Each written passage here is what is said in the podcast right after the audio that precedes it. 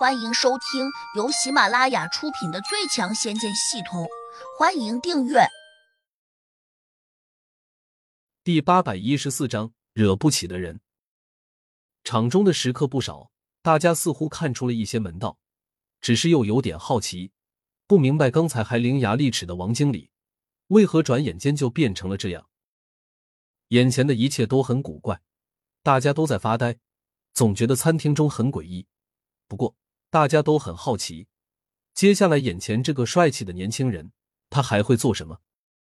场中众人还在想，胡杨带着这四个怪怪的少年，会不会是来吃霸王餐的？如果真是这样，餐厅应该会报警。服务生跑回去后，第一时间就找到了餐厅分管他们的组长。你说什么？王经理被人整了？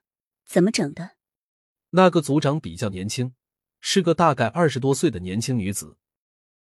那服务生吞吞吐吐的说：“我我不太清楚。”小东，你最好说实话。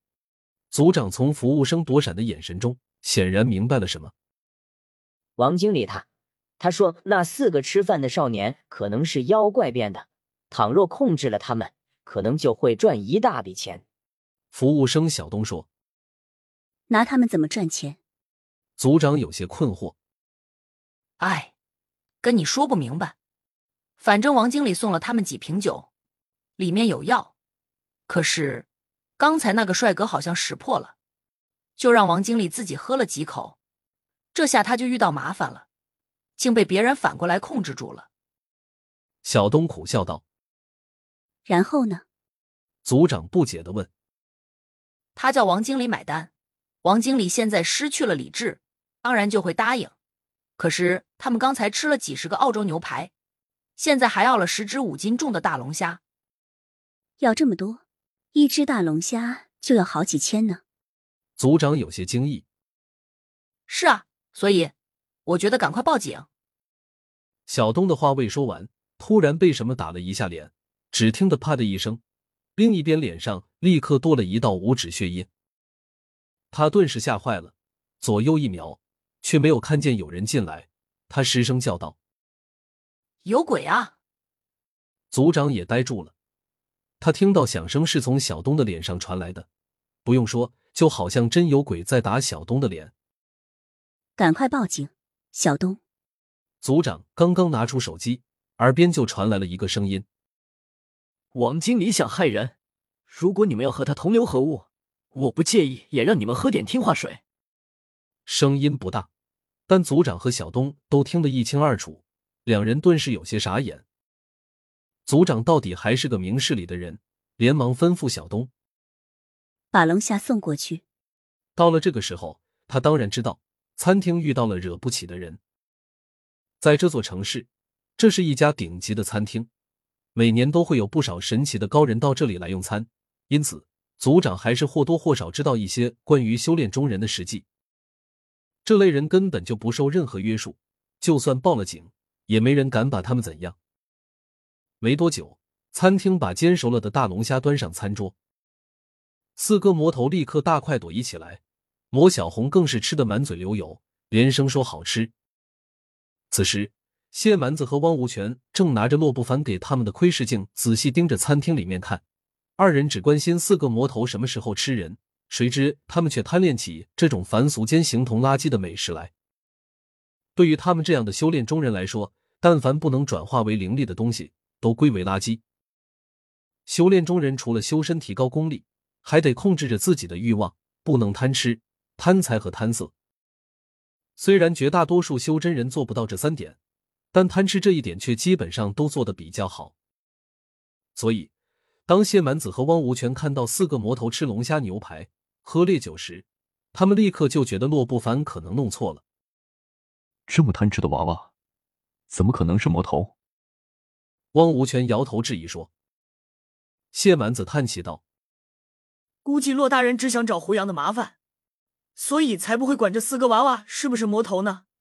对，这好像就是传说中的欲加之罪吧？嗨嗨，用词不当，该打。汪无权说漏了嘴，担心谢蛮子到洛不凡那里去告他的状，赶紧伸手抽了自己两个大嘴巴，掩饰起来。汪无权，你别他娘的做作，你说吧，现在怎么办？谢蛮子瞪他一眼说：“什么怎么办？”汪无权假装不解的问：“骆大人只想拿到虎杨私通魔头的证据，我们如果不顺着他的意思办事，恐怕他会怪我们没有能力。”谢蛮子沉声说：“可是，我们如何证明那四个娃娃是魔头？”汪无权困惑道。谢蛮子想了想，魔头除了喜欢生吃活人外，还喜欢吃什么？汪无权说：“但凡是有灵性的活物，想必他们都喜欢吃。”谢蛮子眼睛一亮，立刻叫道：“那就好，我们可以找几只灵兽送给他们，看他们吃不吃。”汪无权顿时来了兴趣，忙问：“你直说吧，我们应该怎么做？”先去找几只灵兽。等找到之后，我自然就有办法了。谢蛮子嘿嘿的笑道。汪无权咬了咬牙说：“我师门就有几只灵兽，前不久刚刚生下了小崽儿，我家师兄甚是欢喜。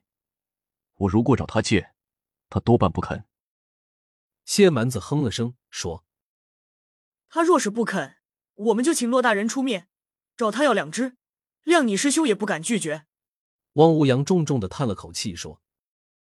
这个主意不错。俗话说得好，舍不得孩子套不住狼。我们马上给洛代人汇报，请求他给予支持。说着，他在戒指上擦了几下，立刻给洛不凡发了个消息。胡杨见四个魔头已经吃的差不多了，站起身说：“我们换个地方。”四个魔头捧着有些发胀的肚皮，有些意犹未尽。才吃这么点东西。居然就有点饱了，怎么会这样呢？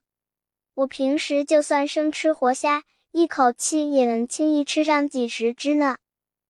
魔小红有点失望的说：“本集已播讲完毕，请订阅专辑，下集精彩继续。”